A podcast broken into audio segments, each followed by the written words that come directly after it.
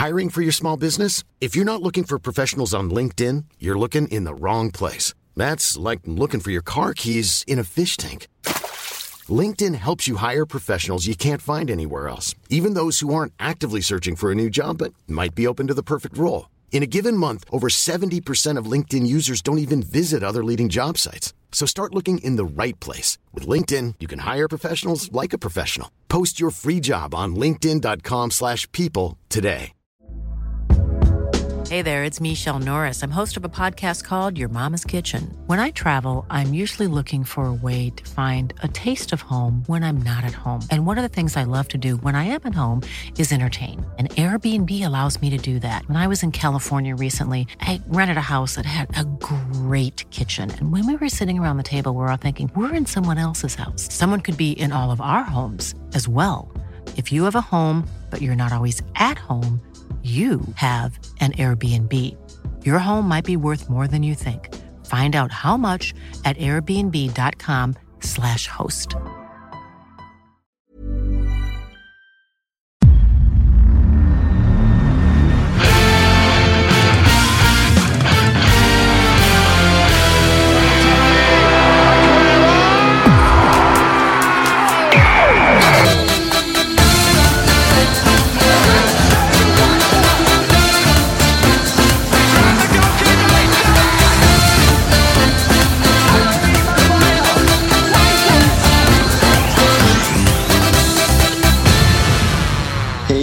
Och välkomna till det 24 avsnittet av eh, podcasten Rule Britannia.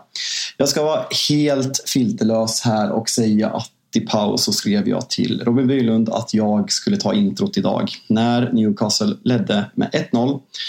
Liverpool hade fått van Dijk utvisad. Och här sitter vi. Jag ger ordet till dig Robin Bylund. Hur mår du Fabian Jalkemo? Jag vi ska fråga oss. Du har det så, alltså det här var din stora stund. Efter förra veckans haveri, efter överraskningen med Tottenham-röster rakt in i dina lurar bara någon timme efter det haveriet. Och sen idag med malligheten, med bröstet uppumpat, med hånen mot Trent, mot van Dijk, mot Klopp, mot Liverpool, mot sekten, mot mig! Så sitter du här. Äh, det är, äh, alltså jag, jag, jag vet inte, jag, jag vet inte om jag någonsin har mått så bra som jag gör just nu. Nej, jag... Eh, Eh, det är mörkt och jag tog på mig en väldigt, en ganska, en ganska hög hatt eh, där i paus och eh, skrev ut lite saker på Twitter. Lite provokativt kanske. Och eh, nej, fy fan vad sjukt. Eh, vi, vi ska prata mycket känslor nu i början. Eh, det, det, är så vi vill ha den här podden. Men sen ska vi återkomma lite till matchen. Men fy fan vad, vilken sjuk match att känslor, nu är inte jag känslomässigt inblandad förutom att jag som Manchester United-supporter per automatik och gillar Liverpool. Men vilken, vilken jävla match och vilken berg och för dig mentalt kan jag tänka mig de här 90 minuterna plus fem minuter tillägg. Alltså vad fan! Nej, alltså, vad fan är det jag, där? Jag, Nej, jag har aldrig varit så, alltså nu, nu är, är, det ju vi som avgör på den där tilläggstiden, men alltså jag har aldrig varit så glad när jag har sett den. Till, alltså jag tänkte ju, han kan hitta 12 minuter här, alltså han kan, han kan hitta vad som helst här.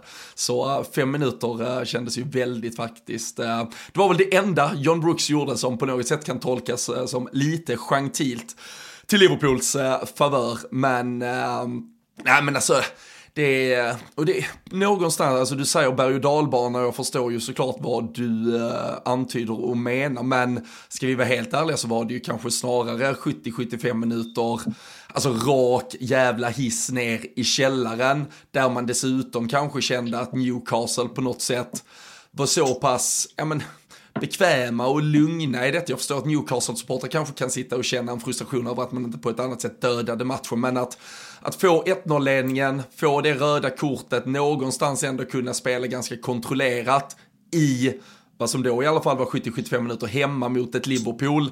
Det är, alltså det är ganska gött för Newcastle. Alltså vi måste fortfarande också, som jag har sagt tidigare, komma ihåg var Newcastle kommer ifrån och att de får göra det. Sen, sen är det ju, eh, alltså, alltså eh, slump och eh, ja, situationer som till slut bara uppstår där Liverpool får full utdelning. Jag kände, jag kände aldrig, det var ju en, ja, en liten sekvens i typ mitten av andra där vi ändå får två, tre hörnor på rad, får några halvchanser. Men, men annars var det ju ett ganska slaget Liverpool ganska tidigt som jag inte kände hade mycket att komma med här. Sen Sen var det ju till slut en Jürgen Klopp som eh, lyssnade till i alla fall eh, det som eh, jag satt och skrek om i, i soffan och skickade väl ut någon tweet också. Passande nog, man brukar ju inte alltid vara så jävla spot on eh, rent eh, tidsmässigt. Fråga, fråga mig. Fråga Men mig. Eh, när man skickar ut att fan, vi har, vi har en stor, stark, liksom snabb, löpstark, en riv jävla anfallare vi borde kunna släcka, släppa på här som kan jag kände kanske mest att han i alla fall borde kunna springa i de här ytorna och hålla uppe lite boll så att vi kunde få med oss lite folk i anfallet. Nu istället så springer han ju igenom det där Newcastle-försvaret som också visar sig, det direkt eh, Sven Bottman eh, trillar ut så var det lite oro där bak i det. Eh, och nej, att Darwin Nunes med, ja vad fan, allt, allt det också någonstans symboliserar och revansch för honom på fan all jävla engelsk fotboll och allt som var förra säsongen. Och denna säsongen där kanske till och med ja, men även hans kritiker i, om vi tar Liverpool-led, kände att efter en jävligt fin försäsong så borde han nog stå och knacka på den där dörren till att ha platsen som spjutspets. Man känner väl att Diogo Jota absolut, nu valde man ju Cody Gakpo idag där han verkligen har underpresterat tycker jag, visserligen i en ovan position men varit iskall. De här två första matcherna så att, nej, att Darwin får komma in och göra det, det är, äh, nej det är så, och det, det är så mycket i det där Newcastle-laget. Jag borde såklart inte hata Newcastle, alltså det finns jättemånga anledningar till att hata Newcastle, men som en rivaliserande klubb borde jag som Liverpool-supporter inte känna det hatet till Newcastle. Men fy fan, det är något med svansföringen, det är något med den där jävla andra tränaren. det är verkligen någonting med Anthony Gordon, det är, det är mycket, men det är framförallt så jävla skönt just nu.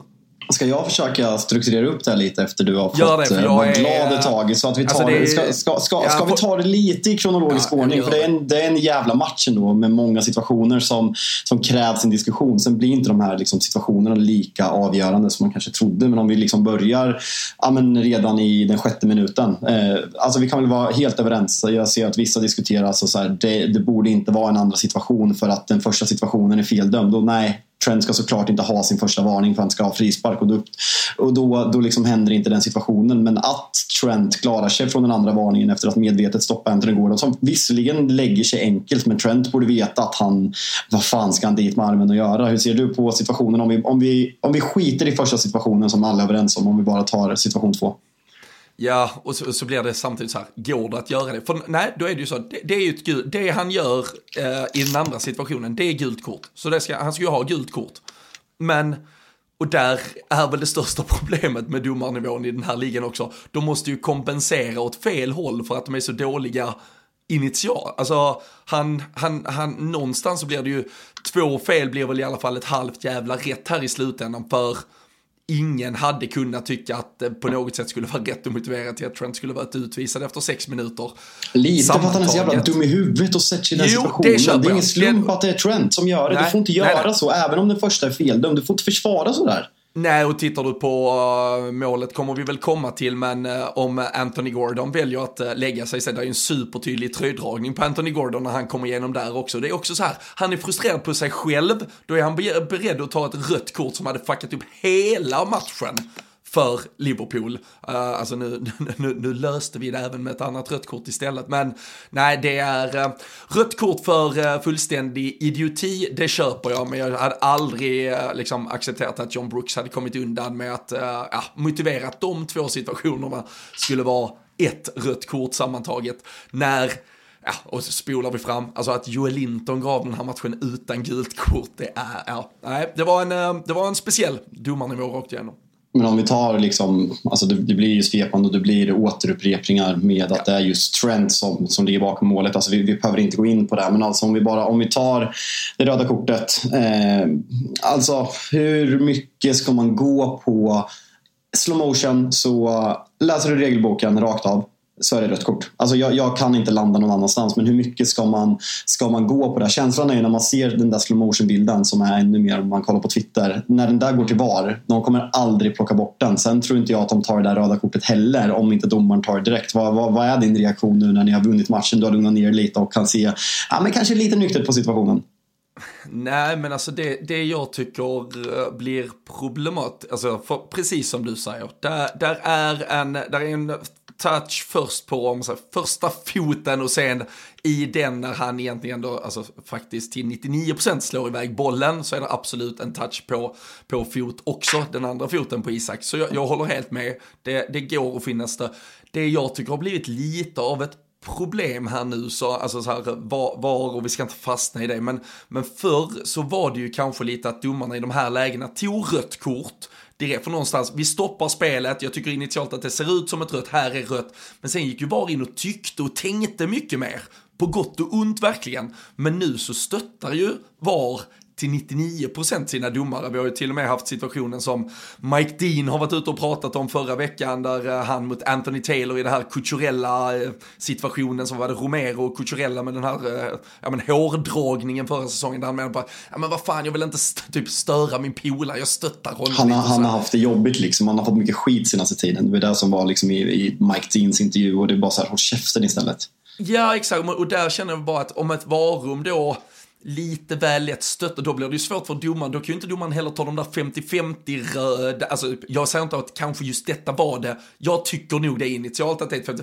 För förr då, för något år sedan, var då tog man det röda. Sen var det ändå en större sannolikhet kanske att det skulle vara en diskussion eller man skulle ut till skärmen och ta ett nytt beslut. Nu gör man ju aldrig det nästan, så det blir farligt att de tar kanske de snabba besluten. Det hade kanske varit bättre någonstans att fria då och sen om det nu var solklart att van Dijk smäller av benen på Isak, då får ju bara gå in och ta det då. Det, ja, det är väl mest det jag landar i och, eh, och sen att John Brewer, alltså det finns, eh, det finns det väl med alla domar nu, men det finns vissa, det var i slutet av förra säsongen, sen han dömde oss, då har ju Tyrone Mings en situation där han sätter dobbarna i bröstet liksom stenhårt. Ja, fan alltid. Och det blir ett kul. ja, nej men alltså, men jag, ehm, jag, jag, tycker fortfarande det är asbilligt. Eh, jag, jag tycker inte kanske ändå att det ska vara rött kort. Jag tycker att det är så jävla svårt de här situationerna för i grund och botten är liksom för en, en fotboll som ska spelas på känslor. Nu tar ju det domaren det här röda direkt men att, liksom, att man ska sitta och göra en bedömning efter att man behöver liksom slow motion bilderna på tv räcker knappt till. Man måste liksom slå ner slow motion bilderna på Twitter för att se liksom, ja, men Alexander Isak är i full fart. Han blir klippt på sitt stödjeben direkt och jag fattar att han inte håller balansen och om inte van Dijk tar honom där så är han fri. Sen tycker jag att man kan, likt vi har gjort tidigare, liksom, era två kaptener i år är van Dijk och Trent. Vi har redan pratat om Trent den här matchen. Alltså van Dijk, du försvarar inte sådär i det där läget för du vet vad, som, du, vet vad du riskerar och Wilbacher fick frågan, de pratar ju ofta om de här tårtskalan, åtta bitars tårtskala, hur mycket straff det är och han skrev att det var med VAR 7 eh, sju av 8, utan VAR 4 av 8 och jag, jag, jag köper det argumentet. Sen Sen, jag, jag varit jävla förvånad. Jag fick typ så här fem tweets skickade till mig med regelboken att är man i straffområdet så måste det vara en avsiktlig foul. Men går man på bollen kan det bara bli gult. Jag bara, vad fan är det som sker? Han är inte i straffområdet era dumma jävlar. Alltså har ni ens sett situationen? Jag kan regelboken. Jag vet att de gjorde om det här för tre år sedan. Att går man efter bollen så kan det inte bli rött kort och, och, eh, och straff i samma, den här klassiska dubbel. Eh, dubbel det måste varit något jävla Liverpool-konto som skickade ut den här och alla, bara, alla bara skickar vidare. Jag bara, vad fan? Ja, han, är, han är meter utanför straffområdet. Det är helt ja, olika bedömningar. Ja, jag hade ju också liksom 30 pers som skrev ja, och nu ska vi klara oss utan van Dijk i tre matcher också. Till målchansutvisning är en matchs avstängning, men ja. Men, men var den här jävla mittbacken som kom in? Aldrig hört talas om. Nej, nej, Jarell Kwanza, det är där vi är. Tre matcher in på säsongen så är det Jarell Kwanza och eh, Joe Gomez som är mittbackspar. Det är, det är också ett haveri som uh, kräver en större diskussion. Någon annan gång när vi inte sitter och firar 2-1 segern mot uppsnackade, upphåsade, mäktiga, otroliga jävla Newcastle som skulle men, göra slakt med hela ligan. Och nu har de en seger på de första tre. Fy fan vad dåliga de är. Men, men har, har, det, vad, har vi någon historia mellan Klopp och Newcastle eller var det liksom den här assisterande som hyschar mot honom honom i, i första halvlek. Man såg ju Klopp. Klopp var ju på krigsstigen och liksom hets, alltså hetsklopp all in när Darwin gör 2-1 och liksom gick mot Newcastle. Och det är något som jag, om vi liksom bortser från lagtillhörigheter, kan verkligen uppskatta. Och liksom köpa till 100% men det kändes ju som att det, det fanns någonting där. Liksom om det är en, en liksom, rivalitet som är på väg att skapas eller om det är något som har hänt tidigare. Nej, men tar vi bara verkligen eh, alltså, nutidshistoriskt så var det ju ja, det där... Eh, när vi fuskade och fick 38 minuter tillägg, eller vad var det? Ja, nej, vi får ju, vad är, vad är det, är det 98 minuten Fabio Cavallo avgör i det där eh, som skulle vara Alexander Isaks stora kväll på Anfield och det var väl någon millimeter offside som ja, men, stal honom på det där 2-0 målet hade det väl varit först. Han gjorde väl 1-0 tror jag, sen vänder vi. Men, nej, men där, där tyckte ju Newcastle som sagt att det absolut inte skulle vara några, ja men, alltså den tilläggstiden. Sen eh, kom det ju fram eh, ungefär samtidigt där under den hösten att Newcastle var ju det laget som, som maskade absolut, alltså som försökte verkligen dra ut på tid, spelförstöra och eh, de hade väl någon match senare, sen bara någon vecka senare där de ja, men tycker att något lag då längre ner i, i tabellen typ försöker maska mot dem och då eh, kommenterar väl Klopp det också, att liksom märkligt att Newcastle kommenterar på det, typ lite syrligt. Och ähm, ja, men sen också inför den här säsongen så ehm, är ju också egentligen en av de nya reglerna. Vi har ju eh, pratat om eh, de här gula korten när du gestikulerar. Vi såg ju, eh, ja men Darwin fick väl lätt för att han sparkar bort bollen också, precis som Trent då när han kastade bort den. De ska vara snabba med de gula korten på det. Så ska ju en av de nya reglerna också vara att bara en ledare får stå upp i det tekniska området.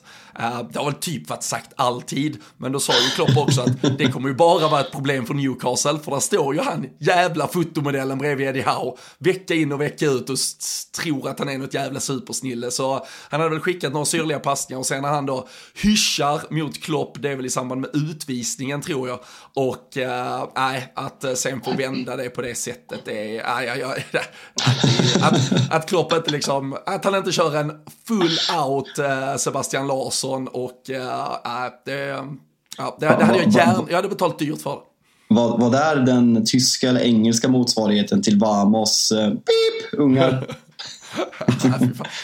alltså, tyska slagord kanske inte är något vi ska ropa i, eh, i podden känner jag. Nej, jag vet, jag vet inte vad han hade kört där Klopp, men uh, det känns som han, uh, det var väl valda ord bort mot uh, Newcastle-bänken i alla fall. Ja, ja men det, det, det förtjänar de ändå. Jag njöt av den här bilden, men den får mig äta upp som sagt och ännu mer som Newcastle-supporter. Jag pratade lite med Tobias Emmerdahl här efter matchen och han kommenterar ju Newcastles insats med en man mer och säger att Tonali och Bruno inte synkar, båda vill liksom diktera tempot, att de inte riktigt har hittat varandra. Hur mycket ska man kritisera Newcastle att man inte kan, att man inte kan låsa den här matchen och avgöra den här matchen? Man har liksom, alltså, Almiron dunderchanser, man har någon stolpe, man har någon bra chans, men jag tycker ändå man, man släpper in Liverpool. Man har inte den här intensiteten som man brukar vara känd för liksom med, med publiken i ryggen på St. James' Park. Hur mycket ska vi prata om att det, nu blir det ju så här, alltså självklart är det en del av båda. Newcastle ska göra ett bättre, Liverpool imponerar, men ska man, ska man börja ifrågasätta Newcastle, kanske framförallt den här matchen, att man inte gör det bättre med, Eh, mot ett Liverpool med tio man så, under så lång tid.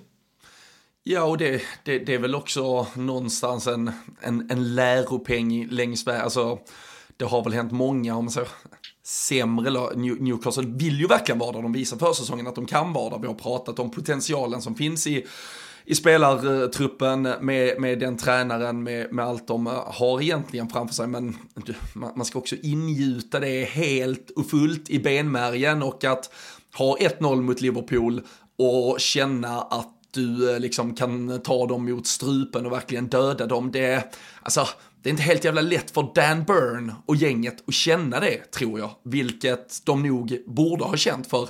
För hade de fortsatt gå, hade de fortsatt sätta bollen i den där ytan bakom Trent gång på gång på gång, hade de kanske slängt på en Harvey Barnes tidigare, hade de kanske växeldragit med att en Alexander Isak driftade ut lite. Det fanns lägen och möjligheter att döda Liverpool på ett helt annat sätt. Det blev exakt som du sa, det blev för Liverpools del, och det var ju så jag kände långa stunder, framförallt under andra halvan när vi väl fick in, alltså gick till pausvila med 1-0, att så här, håll 1-0 underläge till 90 och sen försöker vi stjäla en poäng. Det, det är så, och jag tror det är det ett lag i underläge Alltså det är det enda man kan klamra sig fast vid. Det är ju, vi lever någonstans, vi fin, alltså, det finns den där, en frispark, det finns en hörna, det finns en chans att ta oss tillbaka. Så Newcastle skulle absolut ha varvat på, gått på högre cylindrar och försökt äh, ja, döda Liverpool. Men äh, om det är de som inte riktigt lyckas, om Liverpool gör det riktigt bra, jag är väl för äh, liksom, känslomässigt onykter för att analysera det. För, för, för en gång skulle tycka att det är okej, okay, för det blir, det, blir, det blir bra och underhållande podcast. Jag försöker vara neutral här, jag låter dig prata, jag låter dig vara glad för jag tror att våra Liverpool-lyssnare uppskattar det. Om vi pratar om mannen som avgjorde, som värvades extremt jävla dyrt förra året, fick liksom jag, jag, tyckte att han var, han såg jävligt bra ut men han liksom fick ju sin alltså första säsongen, det börjar med den här när han skallar Joakim Andersson i, i Pallas som det är i hemmadebuten på Anfield, får sina tre matcher där och sen så blev det liksom att han, ja, men han fick floppstämpeln, han fick liksom engelska pressen på sig, han hade prislappen liksom printad i, i, i pannan hela säsongen. Vad betyder det här för honom och eh, är han given startspelare nu framöver tror du? Ja, med tanke på hur Klopp har hanterat honom eh, inledningsvis så, så är det väl, eh, ja men det är ju jävligt svårt att, att säga om han är det. Sen tycker jag väl att det vore fullt orimligt egentligen att hålla en så pass bra spelare utanför truppen när han dessutom kliver på och levererar, inte bara mål för att stärka sin, ja, sin egen position, att eh, uh, bättra på sitt eget självförtroende, att också dessutom ge tre poäng till, ett lag, uh, till sitt lag i en så viktig, en så utsatt position med alla känslor det innebär att få, menar, att få den där borta sektionen längst upp i hörnet på St. James's. Att, ja, men, att bara explodera och åka hem med ett eh, ja, men, stort jävla firande och en ruskigt bakfull måndag som väntar dem. Det, alltså, den injektionen tycker jag inte du kan ta ifrån ett lag sen, den måste du få. Alltså det är liksom en eld som du har tänt nu som du måste få låta brinna in i nästa vecka. Och nu, nu är det ju bara en omgång kvar innan vi går in i ett äh, rätt så deppigt tråkigt landslagsuppehåll igen. Och det, det är Liverpool-Aston Villa nästa helg. Alltså det, där måste Liverpool växla upp, gasa på. Vi kommer komma med ett försvar som då ska sakna van Dijk där det fortsatt kvarstår enormt mycket frågetecken kring, som vi har varit inne på, Trent kring bygget i övrigt. Det är inte full fart på en Cody Gakpo som nu fick chansen centralt. Att man inte startar Darwin Nunes mot Aston Villa, det vore supermärkligt och jag, jag hoppas verkligen han får, får chansen. Nu eh, plockar vi ju av Luis Diaz, tycker väl Klopp är något taktiskt klokt val efter utvisningen, men jag tycker han annars är den enmannacirkusen man borde behållt för att just skapa sig själv lite andrum. Men att eh, Diaz, Nunes och eh, Salah startar mot Aston Villa, det, det tycker jag är helt självklart i alla fall och allt annat vore sensationellt fan i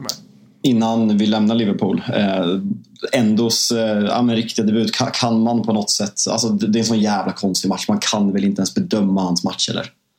Nej, jag såg nog, han kom ju in, eh, han gör ju sin, eh, sitt ja, men, debutinhopp mot uh, mm. Bournemouth förra helgen när vi precis har fått uh, McAllister utvisad. Så det var väl någonting med att under sina, om det var typ 100 första minuter i Liverpool-tröjan så har, vad var det, 62 av dem spelats i, i då, ett 10 mot 11 spel. Det är som så, att spela nej. i bottenlag i Tyskland, det är perfekt. Det är han där. Klopp, är ett jävla geni. Grabbar, jag har full koll på det och känner att man är en man mindre. Det har vi gjort i Stuttgart i fem år liksom. Så nej, jag, är omöjligt att bedöma. Inte, absolut inte, liksom. Det, det är ingen spelare. Och det är väl också med, han ska väl inte synas, han ska väl inte gå in och vara wow. Och uh, det blir en, en märklig match att bedöma honom. Så um, låt, oss, uh, låt oss få ett par starter till på honom innan vi bedömer. Men däremot så tycker jag ju att Alltså den som återigen äh, står kvar där ute i 90 minuter och gör ett jobb både defensivt och offensivt, det är ju Dominic Soboslaj och äh, han växer Fan vad bra han är. Ja, nej, men helt, helt otrolig. Och också en sån underskattad men så jävla viktig faktor i framförallt då som matchbilden blir och 10 mot 11 spel. Ja men våga hålla boll, våga vara kylig, våga liksom med enkla tillbakaspel, ta emot boll igen, vända upp, ta ett par kliv. Nej, allt känns så natur och jag tycker han är den som leder det där ute. Där är, nej, eh, uh, fantastiskt, ruggig, alltså auran bara. Det känns som en sån som går in i ett rum och det märks att han är på plats när han kommer in. Ja, det där klassiska storkukslugnet som Filip och Fredrik hade sagt. Jag eh, skulle egentligen vilja ställa några ifrågasättande frågor kring framtiden, kring Liverpools, eh, hur det ser ut egentligen. Men eh, jag ska låta dig vara lyrisk och därför tänker jag att du helt enkelt får välja vilken match vi går över till. Ska vi prata Arsenals 2-2? Ska vi prata den mäktiga röda djävulen som ännu en gång hängde ut könet på hemmaplan och tog tre enkla poäng? Ska vi prata City? Ska vi prata Moyes masterclass? Vilken jävla, vilken jävla liga vi har! Alltså det finns så mycket godis. Det är bara att du väljer och rakar. Ja, nej men alltså, ja, man vet ju inte riktigt var man ska börja. Det, och, det, och det är som så här, vilka, det är en otrolig jävla liga. Det var ju, eh, det var ju Toto Live Weekend i, i lördags igen här. Eh, du, Svanemar och, och Thomas Wilbacher som rattade det med all jävla heder och när ni nu hade lite Juventus-diskussioner så satt vi och snackade lite Juventus här under dagen också sinsemellan och så skickar man ut någon jävla bild på någon startelva i Juventus så känner man hur kan folk hålla på med det där när det finns Känner inte igen en spelare, känner igen typ tre spelare. Nej, där, där, där, pratar vi spelare som hade kunnat sitta på restaurangbordet bredvid en och man hade inte ens vetat att de var fotbollsspelare. Så, nej, det, nej, engelska underbara jävla Premier League är i eh, full blom och uh, vi kanske ska bara plocka ner söndagens matcher lite kort. Alltså, inga supermatcher idag. City gör 2-1. Det är uh, Haaland, Rodri har väl visat sig vara de som ska göra det för City, typ. Alltså är, är jag hipster som tycker att Rodri ska vara topp tre på Ballon d'Or i år eller? Nej, det är väl uh, landslagsinvikningen med Spanien emot. Han är eller... mittback. Han är mittback. Inte hans ja. fel. Nej, kanske inte. Men uh, vad fan. Nej, det, ja, skit i Rodri. Ja, vi skiter i Rodri. Men uh, vad tyckte du om uh, Sheffields försök att stå upp och uh, sen den ja, men fullständigt bisarra avslutningen först Kyle Walker ger bort 1-1 och sen LaRusi vill vara lika snäll och ger bort 2-1 stort sett. Ja, nej, men jätte, jätte, alltså så här, helt sjuk avslutning. Alltså så här, och det känns verkligen, alltså PL, så här, fram och tillbaka böljande. Ahmed Hodzic har en superchans efteråt och eh, även om City kontrollerar den här matchen är mycket bättre så eh, jag vet inte. City är ju trögstartade normalt sett. Jag hörde efter den här matchen att det var första gången sedan 2016 eller om det var något så, i den stilen som, som man tar tre raka segrar, som man börjar ligan med tre raka segrar. Så det är fel att sitta och ifrågasätta dem. Men det känns inte lika flärdigt och självklart som det, eh, som det brukar vara som man är van med med City. Men samtidigt, vilket lag är det? Alltså, det pratade jag om i, eh, i, eh, i torsdagens avsnitt. Att det känns... Vi har frågetecken kring alla lag. Det är väl typ Tottenham som ser mest självklara ut om man ska vara helt ärlig. Eh, de, kommer vi, de glömde jag, de ska vi såklart också prata om senast efter deras eh, ja, men jävla fina insats som gör med Bournemouth. Men, eh, men City såklart lite frågetecken men som sagt spelare på väg in. Lär väl alltså, rekrytera två spelare som vi redan har pratat om.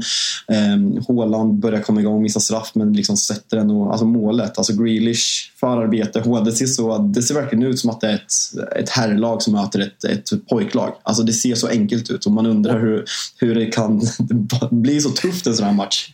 Ja, och jag, jag tycker det, det, det, är du som är vår eh, gamla försvarsgeneral, men, men tycker du att det är okej okay försvarsspel på Grease? Får man låta han... Han ska ju han ska ha understöd tidigare. Alltså försvarsspel, ja. alltså, så här, det, det är jättedåligt. Sen vill man väl på något sätt låta honom gå ner mot kanten för att han är högerfotad. Han är farligare om man liksom kan skära in men han står ju liksom och alltså, gör stepovers och kroppsfinter och bara trampar på bollen. Han ska understöd från, från mittback tidigare eller från en ytter tycker jag. Eh, sen som sagt, jag, jag har spelat i division 3 men det, det är så jag ser på försvarsspel. Och, och, och, och, och, då är du som, som sagt ändå fotbollsproffset i den här konstellationen. Förstår du vilken...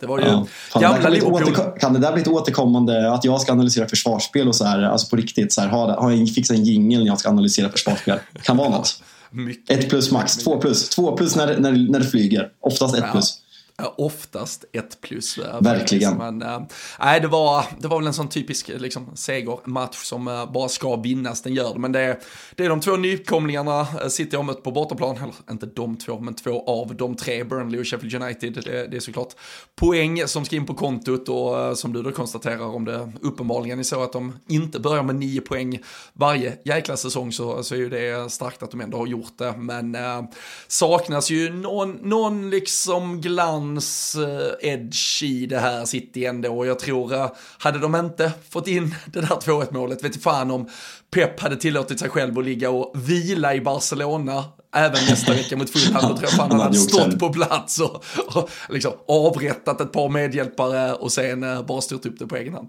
Sen är det tråkigt den här matchen efter Phil Fodens ja, briljanta match mot Newcastle som vi, som vi pratade om att han, han missade, han kunde inte starta den här matchen för att han har varit sjuk och det, det känns verkligen som i KDBs frånvaro att Phil Foden kan ta liksom, nästa kliv och att han kan göra det centralt. Så jag tror att Phil Foden, han saknas väldigt mycket i den här matchen för även om man har, liksom, du har ett väldigt rakt direkt, du har ja, Bernardo, du har eh, Grealish på de, och Alvarez på de kanterna men du har inte den här magiken. Du har inte KDB som kan slå den här avgörande bollen. Du har inte Phil Foden och det är det där som någonstans saknas. Jag tror att Phil Foden, jag hoppas för hans skull att han liksom kan, kan liksom göra den här platsen till sin och liksom få den utväxlingen som, som man har trott att han, att han har och att han hade fått i vilket annat lag som helst som han inte hade spelat under Pep Guardiola.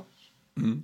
Vi eh, kan eh, från eh, söndagens tredje match konstatera att Aston Villa då lägger nya poäng på kontot, besegrar Burnley borta, ett Burnley som inte har en Hjalmar Ekdal överhuvudtaget i matchtruppen. Vad man har hört i alla fall så ska det ju inte vara någon skada eller sjukdom på tal om också ett landslagsuppehåll som, som snart väntar. Så det är ju i så fall ja men rakt av. En eh, petning och eh, Burnley, detta uppsnackade Burnley, att eh, Aston Villa kan ha något på gång, det tycker jag vi har nämnt tillräckligt, behöver inte fastna där, men Burnley, två matcher, båda hemma, två förluster.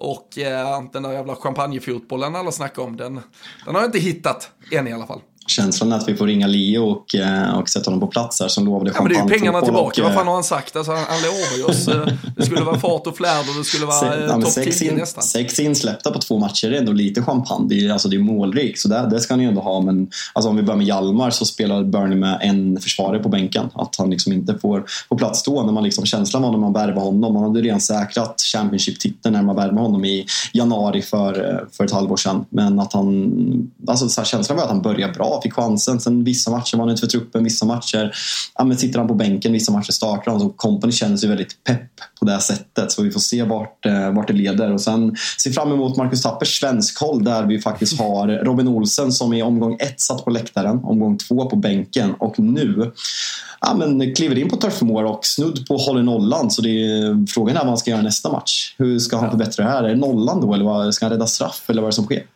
Ja, vi får väl se. Det blev ju inte heller något lån till Hall efter att de hellre betalade pengar och slapp honom. Det var ju otroligt. Den, den, lämnar, den lämnar vi till Tapper tycker jag. Ja, det gör vi. Det gör vi. Han, han, måste, han, han har inte mycket att jobba med på svenska kollen så vi kan, vi kan inte stjäla hans content i en nej, vanliga lunken. Efter, efter Isaks. Ja, ja, efter Isaks insats idag.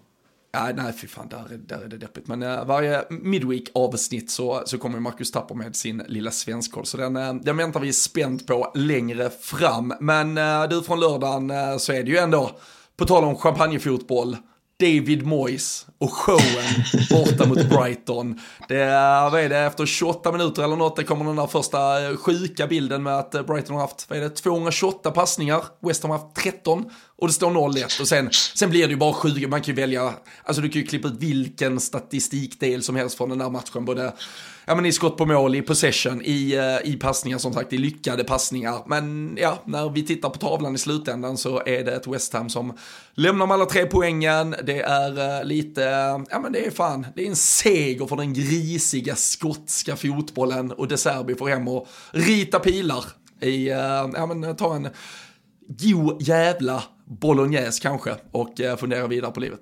Och vill man ha recept på det kan man lyssna på Titular Weekend från, eh, från helgen. Bra, ja, bra cirkelslutning där. Nej, men alltså så här, sådana här matcher, det är det som är charmen på något sätt med fotboll. Det är klart att man föredrar till serbisk fotboll. Liksom så här, den är fredig, det är, det är liksom en, en, en viljestark fotboll där man vill spela offensiv fotboll. Men att ett David Moyes-lag med West Ham som folk kan prata om är i kris, som för övrigt nu när vi spelar in det här avsnittet så blev Kudos klar från Ajax 45 miljoner pund och det här är på förhand en jävla supervärvning. Att man nu börjar ja, men vi pratade här att det var ett eh, men ett, eh, att liksom ägaren ville ha mer internationella spelare. David Moyes ville gå mer på Maguire och Scott McTominay-typerna. Nu börjar man ändå få men ett gäng spelare med väldigt internationell flär. Liksom Lucas Paqueta som vi har benämnt i den här podden väldigt mycket och nu att man får in Kodo som men ryktades i Chelsea tidigare och även ryktas till Brighton. Så väldigt mycket liksom, alltså Chelsea större klubb, Brighton mer, ja, men kanske mer attraktiv just nu att gå till. Så det är ändå, ett, eh, det är ändå kul för West Ham och Timmy som har gästat den här podden såg jag på Twitter var väldigt, väldigt lyrisk över den här värvningen. Så det ska bli kul att se honom. Jag har hört väldigt mycket bra av honom. Sett av det jag sett i Champions League Ajax har han sett väldigt bra ut. Jag tycker att han även gjorde ett, eh, ett bra VM i Qatar så det ska bli jävligt kul att se honom i Premier League får jag lov att säga. Ja, nej jag tycker också och det mm, var väl eh, om det var i samband med att vi gjorde inför avsnitten eller om det var efter vi hade gjort West Ham och sen brakade väl lite, jag tror det var efter vi hade gjort inför avsnittet så brakade ju lite de här ryktena loss kring att eh, det hade skurit sig med, med Mois och den sportsliga ledningen. Vi var inne på den här sportchefen man har plockat in från Leverkusen som har gjort Leverkusen till något väldigt, väldigt bra där Xabi Alonso nu får, får dem lite att flyga fram och man kände att okej okay, om det står nu och, och väger här mellan att man vill ja, men addera internationell flärd och eh, som du säger David Moyes vill bygga en central linje med Maguire och McTominay och typ behålla Antonio ensam på topp som ett jävla ånglok bara så så kanske man ändå känner om man vill försöka vara lite så här eh, West Ham-supporter eh, i sammanhanget i alla fall att så här, gå på sportchefens håll. Det, det känns mer spännande, det känns jävligt mycket roligare och det känns som att ni i alla fall har lite högre högsta nivå i er ifall ni går det hållet. Sen ska man ju få det att funka också. Jag tycker att de ändå gör det jävligt bra mot Brian. Alltså jag tycker det är ett äh, kompakt jävligt bra försvarsspel. Alltså de, ska, de skapar ju ganska mycket mer chanser. Alltså ser man ja, till målchanserna alltså, så är det ju, alltså de har 18% boll men det, det är ju en matchplan alltså extremt utstuderad och de Precis. genomför den ju perfekt. Och liksom så här, man får säga vad man vill om den fotbollen. Sen kollar man på, på West Ham Bowen som hade en tuff eh, höst, avslutar våren jävligt fint, gör mål här. Antonio liksom gör, gör mål senast också. Ward Prowse har börjat väldigt bra med både assist och nu får han komma i målprotokollet också. känslan är med Brighton att de har blivit ruggigt hyllade de första två matcherna med rätta för att de är väldigt flärdiga, de skapar väldigt mycket chanser. Men det folk inte har pratat så mycket om är att de har släppt till väldigt mycket chanser. De ser väldigt ihåliga ut defensivt och är väldigt känsliga för kontringar. Så det här var väl lite, ja men man kunde se det här komma på något sätt. Jag säger inte att jag trodde att West Ham skulle vinna den här matchen med 3-1 men Brighton har hyllats lite för mycket och det är inte konstigt. Alltså man tappar Caicedo, man tappar McAllister, man har inte värvat så här. Alltså, riktigt stora spelare som har gått direkt in i startelvan. Det var inte kontot att det skulle komma ett litet bakslag. Sen att det skulle bli så här stort och oväntat kanske jag inte såg komma. Nej.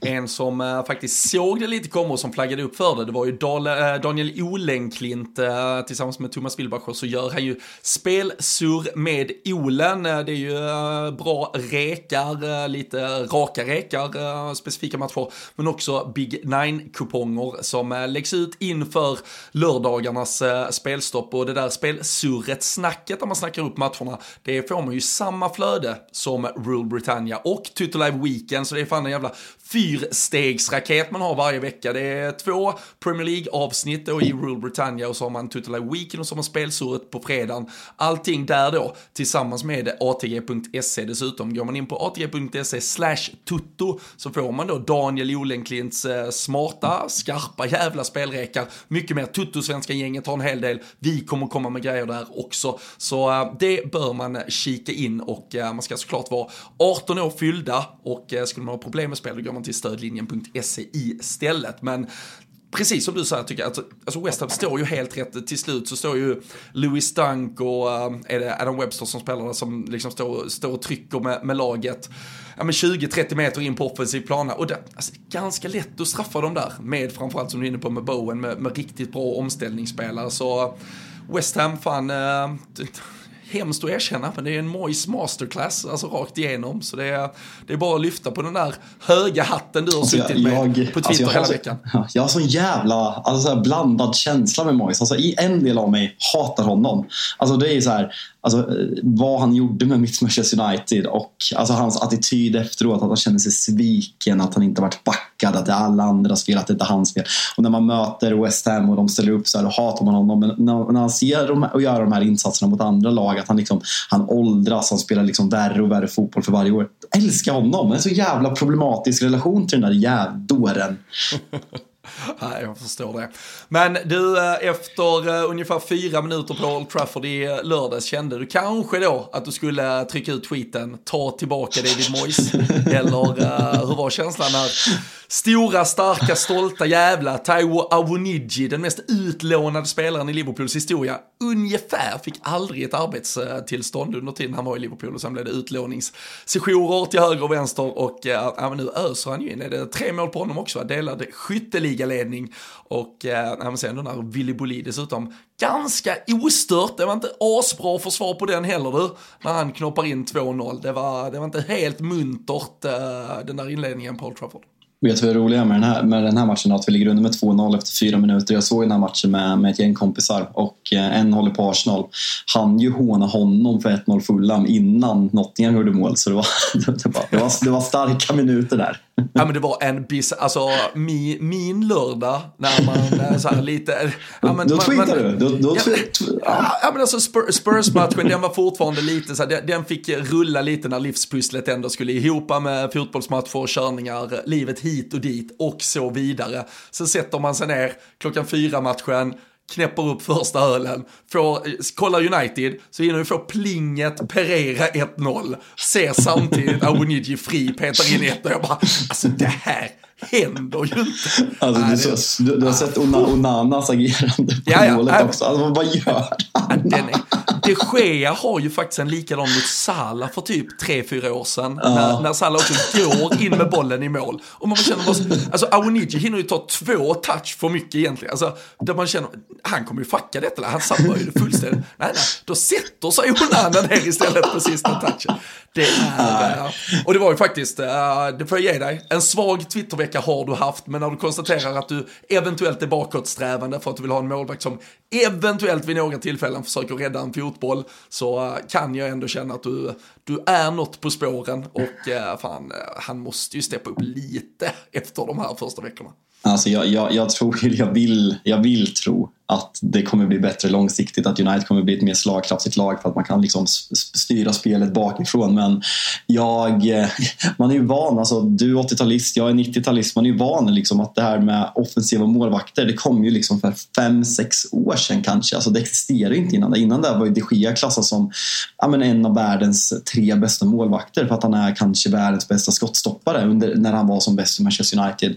Att nu få en målvakt som eh, svajar i luften alltså, Alltså den här, alltså han, han räddar inte ett friläge, det är mer agerandet. Men det känns väldigt signifikant för Onanas målvaktsstil, det här agerandet på målet. Och jag bara känner, fan jag saknar de Gea. Alltså jag vill inte säga det, men jag saknar de Gea när jag ser det där. Sen har de Gea gjort sina tavlor också. Det, det, det, ska man inte glömma och jag, jag, jag saknar inte de Gea. Ni fattar vad jag menar, men det, jag känner att Onana kommer göra att jag har hål i huvudet mer än vad jag har normalt sett den här säsongen. Men, men den här matchen alltså jag vet inte var det ska landa i. så här. Det är klart att det är starkt att vända 0-2 till 3-2 oavsett vilka det är mot, hur det sker. Alltså det är ett rött kort. Mm. Alltså, det är väl rött kort, men jag fattar att det, det, finns någon slags tveksamhet. Straffen också. Alltså, det är touch. Rashford är snabb som djävulen. Kommer, får en touch, kommer i obalans. Den är billig. Alltså, det är små marginaler. Alltså. Och sen fattar jag att situationen mot Wolverhampton i första, i första matchen när de inte får den där solklara straffen eh, och sen tillsammans med det här röda kortet tillsammans med den billiga straffen. Sen är United Hansen mot Tottenham. Jag känner bara så här, jag är så jävla trött på att det ska vara fokus på domen efter varje match. Det är samma sak som... Ja, men som kan Liverpool inte fastna där heller. Nej, jag vet. Nej, och jag känner så här att ja, men, Ska, ska, ska prata positivt. Vi vinner ändå med 3-2. Vi skiter i det negativa med Manchester United förutom när vi kommer till ingen värmning vi kanske ska göra. Men jag tycker att Eh, man ser en jävla skillnad. Rashford spelar på sin, på sin position, han gör två assist direkt och hans agerande till, till Eriksens mål är, liksom, ja, men det är världsklass. Alltså det, han är helt ostoppbar om vi pratar att eh, försvararen i Sheffield United gör dåligt försvarsspel, har dåligt understöd när Grealish står och trampar på bollen. Marcus Rashford är bland de bästa i världen när han kommer där i fart på sin vänsterkant och kan skära in och liksom slå bollen hårt till Eriksen som gör det jävligt bra. Jag tycker att Bruno Fernandes eh, har fått mycket skit, kanske framförallt efter Tottenham-matchen, att han gestikulerar, att han gnäller. Är han en tillräckligt bra kapten? Men jag tycker att han visar här hur, ja, men vilken otrolig fotbollsspelare det är och att han leder med sitt sätt att spela med press. Han leder med liksom sina poäng och det var kul. Jag såg ett klipp nu på, på Youtube där KDB fick, eh, han skulle ranka topp tre i olika saker och då var det så här, men så här, vem är bäst? Zidane, Modric och Iniesta. Så skulle han sätta 1, 2, 3 och då fick han frågan bäst playmaker i Premier League och fick välja mellan Ödegård, eh, Bruno Fernandes och den sista. Kommer Jag inte ens ihåg vem det var men det var troligtvis någon väldigt jättebra bra spelare. Eh, han satte Bruno som etta och jag tycker det säger någonting att det känns fortfarande Även bland United-supportrar, för jag har blivit besviken på Bruno Fernandes för att han spelar med så mycket chans när mycket av dagens fotboll är att man ska kontrollera spelet. Men ser man på poängskörden han har haft sedan han kom till Manchester United, ett jävligt dåligt Manchester United, hur högt han hålls av liksom lagkamrater och motspelare. Han, han ska fan ha mer respekt till sitt namn, Bruno Fernandes. Jag känner det. Jag känner fan det alltså. Mm. Jag vet inte om det är en kamp du ska ta låt, efter låt mig försöka. Låt mig försöka. Jag var så negativ Robin. låt mig, ja, låt mig vara lite glad nu. Jag hör vad du säger. Ni har, eh, ni har tagit eh, sex poäng eh, med, med nöd och näppe mot eh, Wolves och Nottingham. Kan man, kan man argumentera för är ligans två sämsta lag på hemmaplan ungefär. Men eh, det, det, det, det är ju starkt det ändå. Jag, jag tycker eh, att vi eh, fan bara måste, för det kändes som att det var något som glömdes i all eufori de första 20. Och när du nu pratar Onana och vi ska ofrånkomligen komma till Aaron Ramsdale också. Alltså Alison Beckers räddning på det eh, skottet. I, ja, från Almiron. Alltså, vad ja. fan gör karln?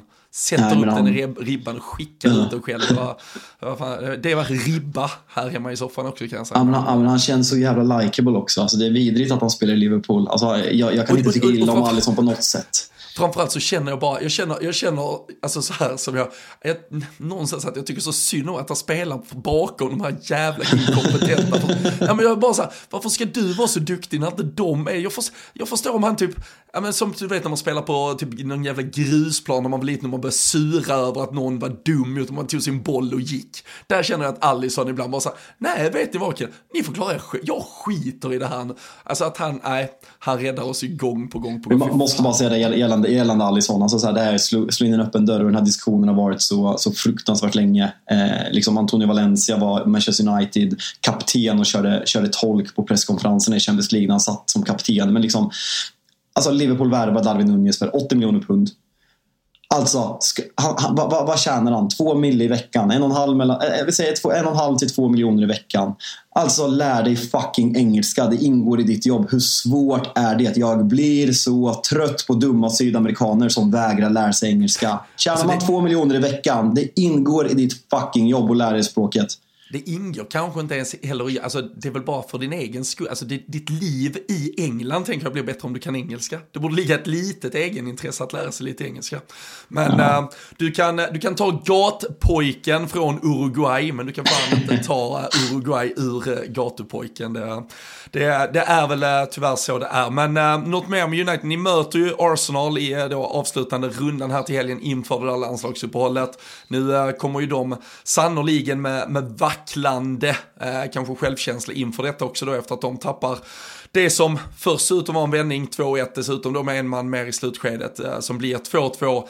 Aaron Ramsdale med sin blunder initialt, vi kommer till det. Men eh, hur vill du att United ska angripa matchen, tänker jag först. Ja, men innan det, alltså, cred till Manchester United. Alltså, du ser Newcastle spela med 10 man, inte lätt. Du ser Arsenal spela mot 10 man, inte lätt. Alltså, både Arsenal och Newcastle släpper in både 2 1 mål. Att United ja, men avgör den här matchen mot 10 man, starkt alltså. Ja, du, du hittade det lilla halv, halvfulla glaset också där stående mm, någonstans. Ja, alltså vissa ja, kanske ser det som halvtomt, jag ser det som halvfullt. Sen ska vi väl säga med United att uh, rykten, först Ornstein och sen Laurie Whitwell på The Athletic. Först uh, rapporterades det om både Kukureya, Marco Alonso och Regulon. Är han i Spurs fortfarande? Det är han väl? Han var långt nere i, i frysboxen. Ja, frysboxen. Ja, han var väl på lån ja. tillbaka. Var han inte på lån tillbaka till Spanien förra säsongen kanske? Va? Ja, det kanske han var. Han kom ifrån Real. Han rycktes ju till United då när man tog, om det var, jag vet inte om det var Alex Telles som tog istället, skitsamma. Eh, men nu senast att de forskar liksom att låna Kushreya och det är så här, jag vet inte, alltså så här, en, en, junior Fernandes gjorde det ganska bra på försäsongen. Sen är det så här, man får på något sätt lita på Ten Hag. Alltså tror han inte på honom. För, alltså, som vi spelar nu, Dalot och Fambisaka som enda seniora ytterbackar i truppen. Bakom dem finns absolut ingenting. Om inte Ten Hag tror på Fernandes så måste man ju lösa ett lån. Och så här, när, när man läste att det var en muskelskada på Shaw tänkte man väl, ja men han missar Nottingham, han missar Arsenal, sen är det landslagsuppehåll, sen kanske han missar någon match mer, sen borde han vara tillbaka. Men när man kikar på lånet på Kukureya så känns ju som att det kan vara en ganska allvarlig muskelskada. För annars hade de inte gjort det i känslan för varför ska, varför ska gå från Chelseas frysbox till att sitta på Uniteds bänk. Sen har man Malaysia där bakom också som är skadad och där vet man inte riktigt heller. Men alltså, höjden finns ju, det har vi sett i Brighton, men samtidigt att han har så lite förtroende för Pochettino säger någonting och efter hans förra år så är förtroendet nere i botten men samtidigt kan man lösa det och betala kanske inte 100% av lönen om man kan få en backup men en startspelare när Shaw är borta så alltså, varför inte? Men det, det är en konstig situation. Mm. Vilket, eh, vilket lag då om vi, eh, om, vi, om vi sen bryggar över det till eh, Arsenals prestation lite också kanske men vilket lag av United Arsenal tror du ändå känner att de har eh, mest vind eh, i de där seglen och med mest så är väl det jävligt relativt för det är kanske inget av lagen som har eh, storm direkt i segern men, men inför det här mötet kommande helg. Jag tycker att Arsenal är ganska stora favoriter i den här matchen. Eh, även om vi ska komma in mer på Arsenal, hur man har sett ut och det blir väl lite upprepning vad vi har varit tidigare. Jag tycker den bekräftades den här matchen mot Fulham. Man, eh, man har mycket possession men man kommer till mindre chanser än vad man gjorde förra året. Jag tyckte att det var jävligt underhållande att se Arsenal förra året tillsammans med Liverpool. Kanske den fotbollen som attraherar mig mest som neutral tittare. Men nu känns det som att Arteta håller på att, men jag vet inte, gå på myten om sig själv och vill förnya sig själv fast han hade en väldigt fungerande lag fram till William Saliba gick sönder och nu har man dessutom breddat truppen. Man är stabilare defensivt än vad Manchester United gör, eh, än vad Manchester United är. De här målen man släpper in mot Fulham är väldigt, eh, väldigt slumpmässiga så jag på hemmaplan så håller jag Arsenal som ganska stora favoriter. Men såklart kommer det bli en tuff match för Arsenal har inte imponerat och man har ju absolut inte vunnit någon match enkelt. Det är 2-1, eller den är väl ganska tydlig, 2-1 i första i premiär mot Nottingham på hemmaplan. Men sen har vi Pallas, en man utvisad, en, ja, men en tung men en bra 1-0-seger och sen den här 2-2 mot Fulham där vi, ja, men där vi kände att det här kan bli 5 och 6-0 för Fulham har sett riktigt dåliga ut. Sen ska det sägas att Palinja som kanske är lagets bästa spelare eh, och viktigaste är tillbaka i den här matchen och det är även han som gör 2-2. Mm. Ja, nej, det var, det var väl eh, nej, ett Fulham som, som någonstans kanske också ja, man började alltså, kämpa lite för trä, men de behövde väl ändå studsa tillbaka lite efter den här inledningen och visa att de, de är ett lite bättre fotbollslag än vad vi kanske har varit eh, många med oss som har suttit och snackat om den här säsongsinledningen och man har eh, verkligen lyft eh, varningsflaggor så, så att det ändå kommer några sådana insatser ibland, det, det, det, måste man vara lite beredd på. Jag tycker det, det visar också på det här att du kan inte typ underskatta något lag i ligan och det, jag förstår att det är, man pratar klyschor men det är så i Premier League och um, nu får vi väl se om, eh, om då Arsenal ändå kan ja, men, spänna upp bågen lite och visa vad de går för. Eh, jag, jag tycker ju fortfarande det, det är svårt att se vad, vad Arsenal exakt vill. Den, alltså att, man, ja, men att man försöker förändra små saker som kanske egentligen inte behövdes förändras. Vi, vi har redan pratat eh, Kai Havertz lite till förbannelse. Jag tyckte det var väldigt kul efter vårt senaste avsnitt när vi hade med Pierre, eh, Pierre Hertin här i veckan också. När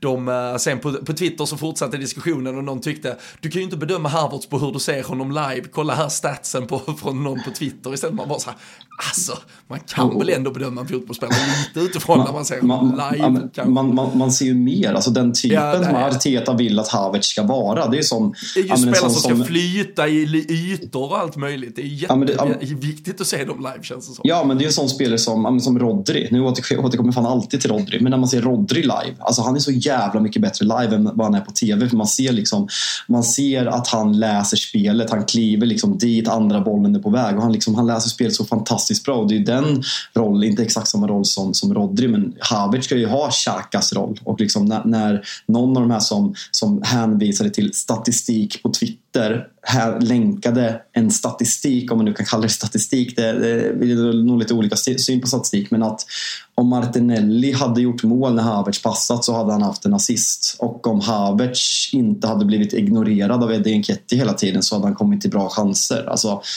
håll lite nivå. Alltså så här, vi älskar ja. diskussioner på Twitter men att bara för att man håller på Arsenal så måste man kunna se att Arsenal inte ser lika frejdiga och bra ut som man gjorde under förra säsongen och att stor del är liksom, ja men Kai Havertz, alltså efter de tre säsongerna i Chelsea, efter de här tre matcherna i Arsenal, det är för tidigt att döma, jag vet det, plus Community Shield, men man måste ändå kunna ta diskussionen att Arsenal såg jävligt mycket bättre ut med Xhaka. Man släppte honom, jag vet att det var med hans flickvän att han kanske ville till Tyskland för att liksom ställa upp på henne men att man, att man lägger de pengarna på Kai Havertz som tvingas in i ett system som inte ens existerar för att Arteta vill... Ja, men jag vet inte vad han är ute efter. Man måste ändå kunna ha en diskussion utan att man blir provocerad och liksom kliver på Pierre som ifrågasätter, som ifrågasätter Havertz. För det tycker jag att han har all rätt att göra. Jag håller med honom till 100 procent.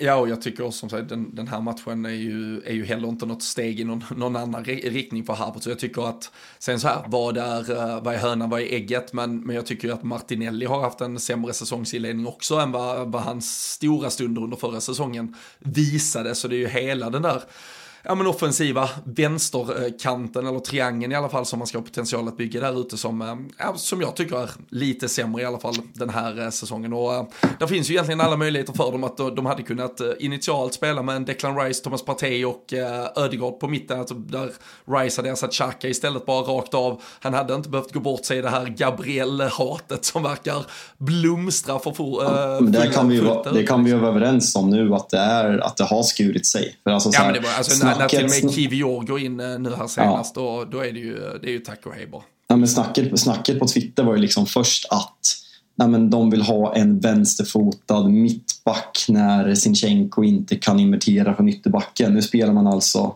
med Kivior som, som vänsterback och Thomas Partey som högerback. Och, nej, alltså och alla, Ben White alla gör som, före. Ja, och det, det, är liksom tre spelare i den, här, i den här backlinjen som inte spelar på rätt position och ändå spelar inte Gabriel. Och då har man liksom en ja, med Tomiyasu avstängd så, och Timber, Timber skadad. Så det, eh, ja, om folk trodde att det bara var att Arteta hade fått för sig något taktiskt så tror jag att man får tänka om och jag, eh, han ska all världens väg i mitt fantasylag nu. Ja, vi uh, får, uh, ja det där fantasylaget, fy fan, det, det, är ett, det är ett mörker. Det är en historia för sig. Nej, jag har börjat ganska bra. Ja, ja, ja, grattis till dig.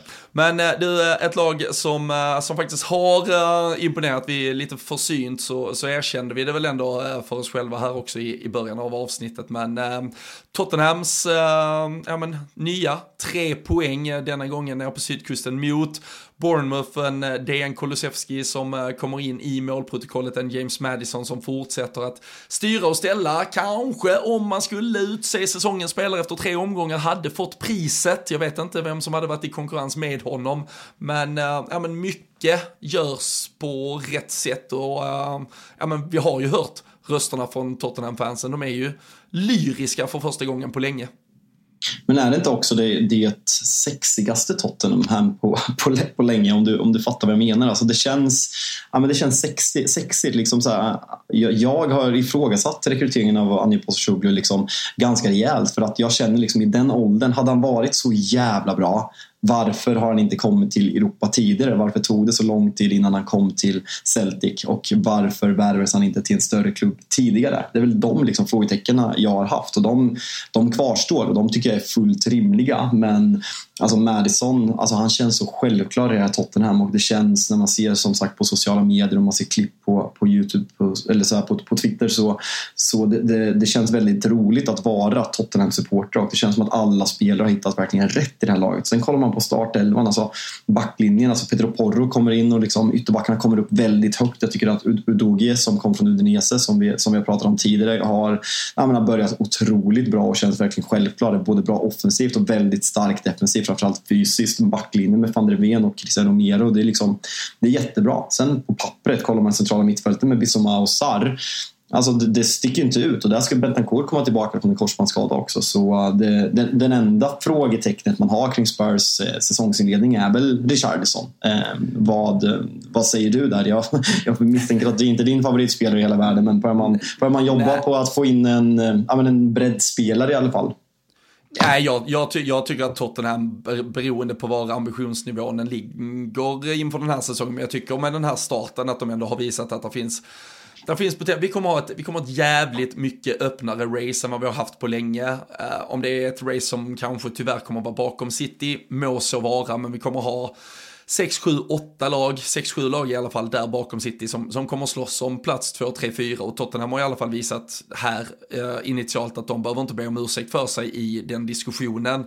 Och eh, med eh, Harry Kane borta, pengar på banken så bör man se till att lite av den där ändå eh, skattkistan får, får komma i arbete. Och jag tycker man måste gå på en ja, men en spelare som är en tydligare målskytt, en, en, en rak nia, en, ja, men en spelare som kan avsluta i den där boxen. För Richarlison kan ju inte, alltså nu har det ju gått troll i det fullständigt. Det är, det, är, det är väl ett Premier League, det är väl bara det som jag med några meters marginal satt och såg på Anfield i, i våras när han tror att han kvitterar till, eller han kvitterar ju till 3-3, han tror men han kör kycklingdans va? Ja men exakt och sen så går Diogo Jota upp och gör 4-3 också. Men, men alltså det är ju en, och i den här matchen är det ju, det, alltså, och det är ju på nivå bisarrt vi, vi kan prata Darwin Nunes, men det här är ju något annat. Där han har två, tre, alltså det är, ja, XG-folket får väl komma med de exakta siffrorna, men det, det ska vara mål, äh, är väl den liksom enkla analysen och det, det vill sig ändå inte. Så jag, jag tycker inte att det ska vara en backup där och jag tycker också att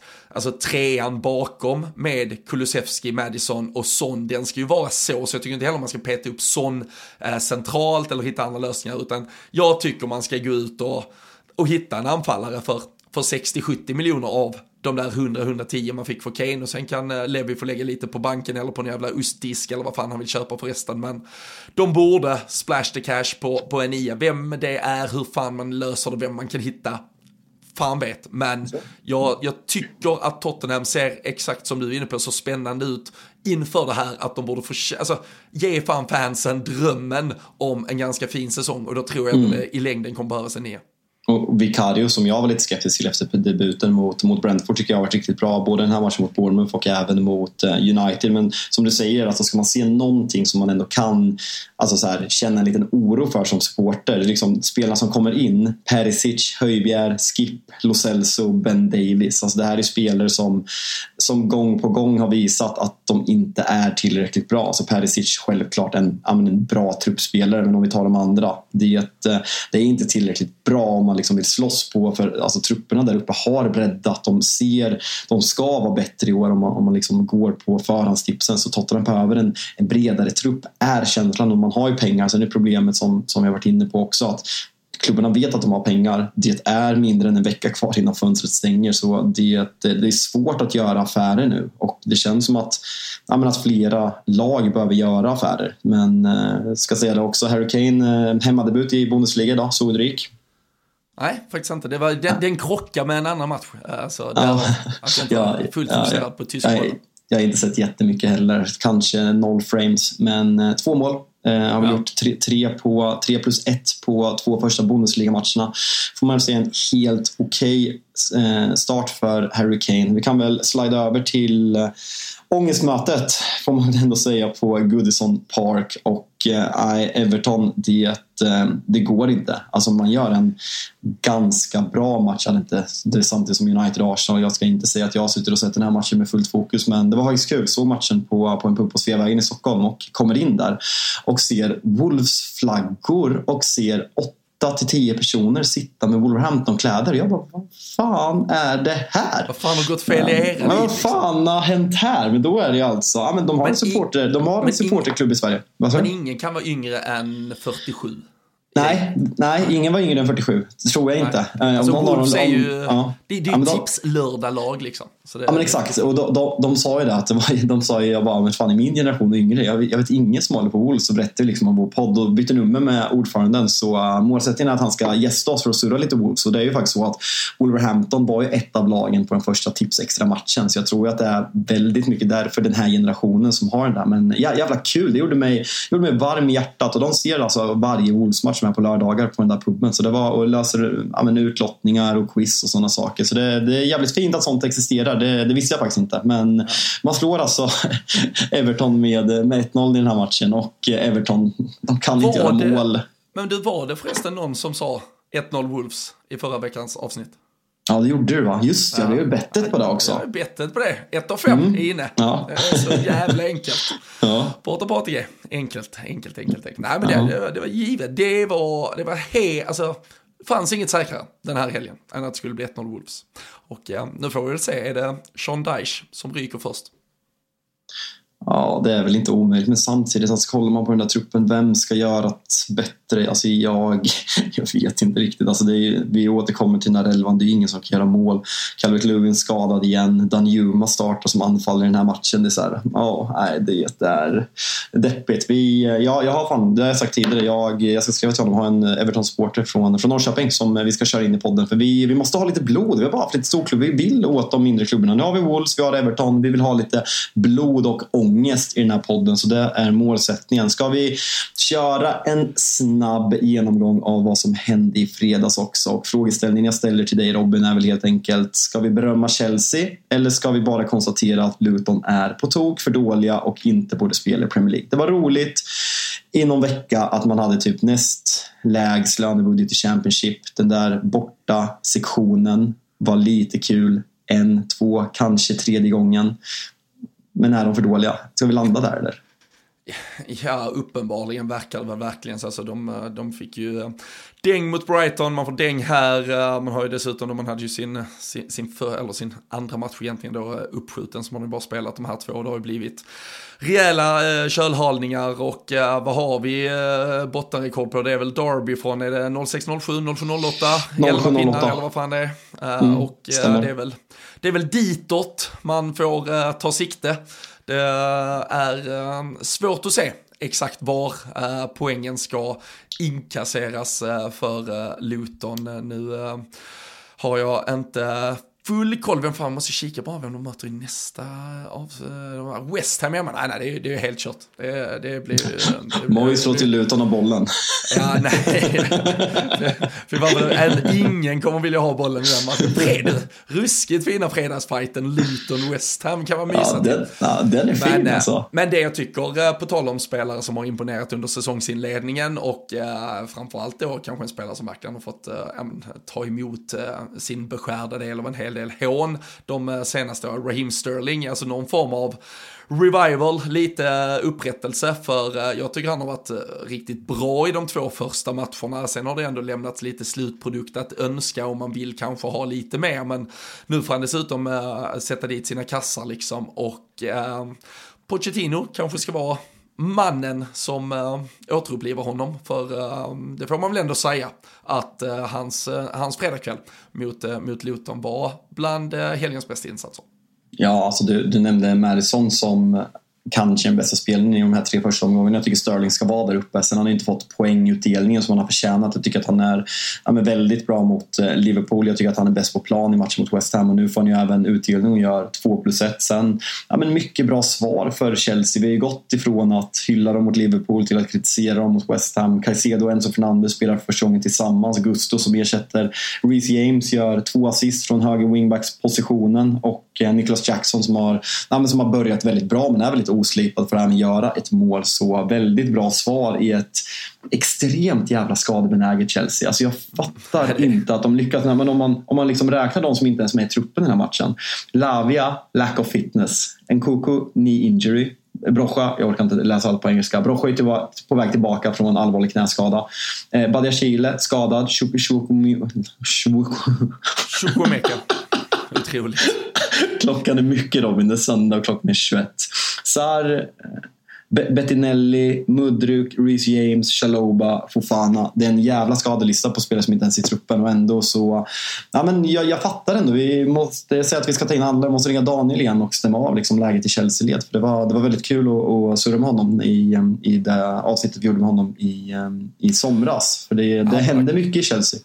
Ja, det gör det och eh, det lär väl hända mycket i många av lagen. Nu har vi bara ett eh, par, eh, vad är det, fyra dagar kvar på transferfönstret. så vi får väl se, vi kommer ju tillbaka såklart med ett midweek-avsnitt, lite kanske beroende på hur eventuella bomber briserar på transfermarknaden här sista dagarna så ser vi exakt när det kommer ut. Men ni ska ju såklart prenumerera på Tutolive Weekend-kanalen. Eh, det är, eh, det är där ni får eh, dels då två Rule Britannia i veckan och sen får ni ju lite andra, äh, smått och gott med då spelzoom i Olen på fredagar. Ni får hela Tutolive, det är YouTube-program som vi spelar in lördag morgon 11 till 13. Ni kan kolla det live, såklart vara med i livechatten.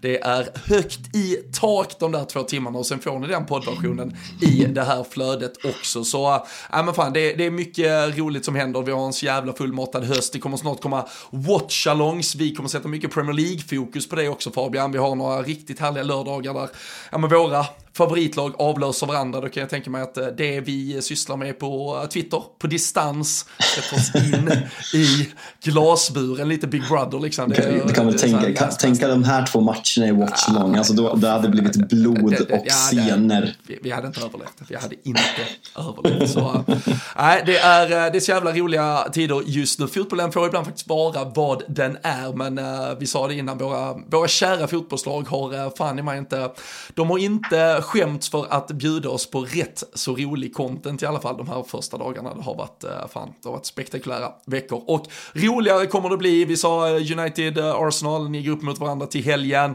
Liverpool ska försöka brotta ner Unai Emerys Aston Villa, men vi är tillbaka långt innan dess. Vi hinner snacka mer Premier League här i Rule Britannia. Ni ska ha en underbar vecka och så hörs vi snart igen.